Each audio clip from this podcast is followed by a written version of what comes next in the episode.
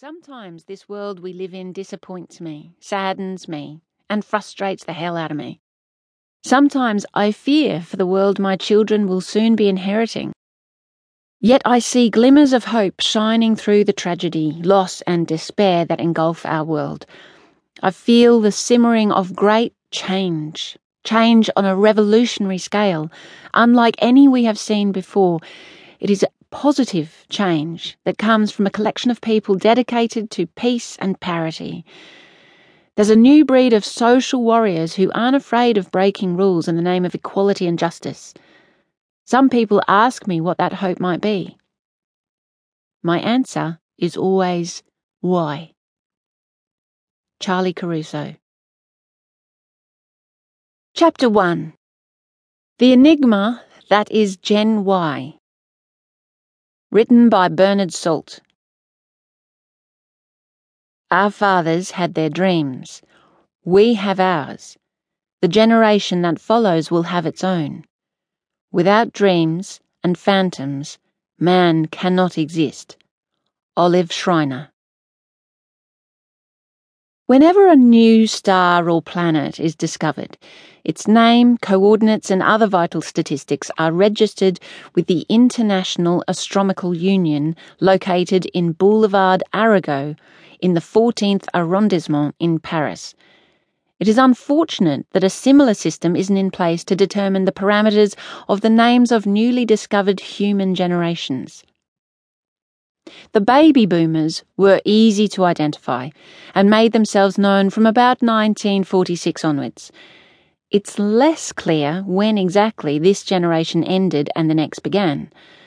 Those who followed the boomers were named Generation X by Canadian author Douglas Coupland, who published a book on this very subject in 1992. The logic that followed was well, if there is an X, then there must be a Y and if there's a Y, then there must be a Z. But hang on.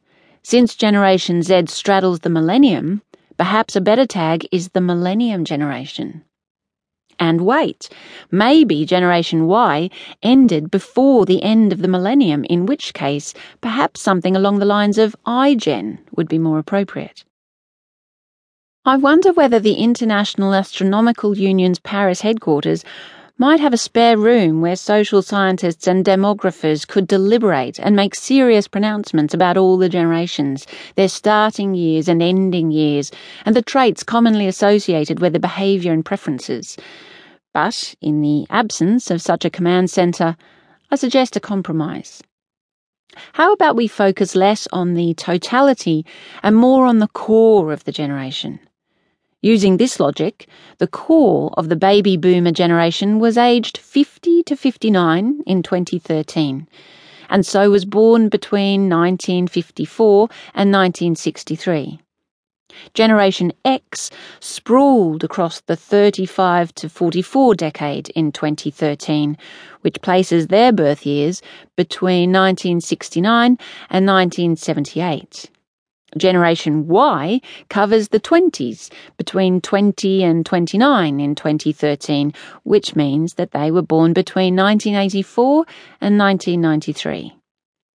This classification system allows for gaps, disputed territories, if you like, that lie rather like mortar as filler between the main demographic bricks. I don't know when boomers end and X's start, or when X's end and Y's start, but neither does anyone else. And without some sort of classification system, the whole debate would never move beyond bickering over each generation's coordinates.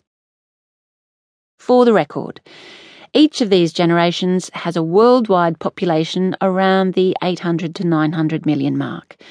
In Australia, there are roughly 2.9 million boomers, 3.2 million X's, and 3.3 million Ys. But what this classification system doesn't say is that the generation that preceded the boomers and that straddled the war and the Great Depression years peaked at barely 1.5 million. So, whatever infrastructure, housing, schools, shops, roads required during the 1950s and 1960s to accommodate war and depression babies at maturity had to be doubled to accommodate the boomers. Then, whatever infrastructure that had to be developed for the boomers.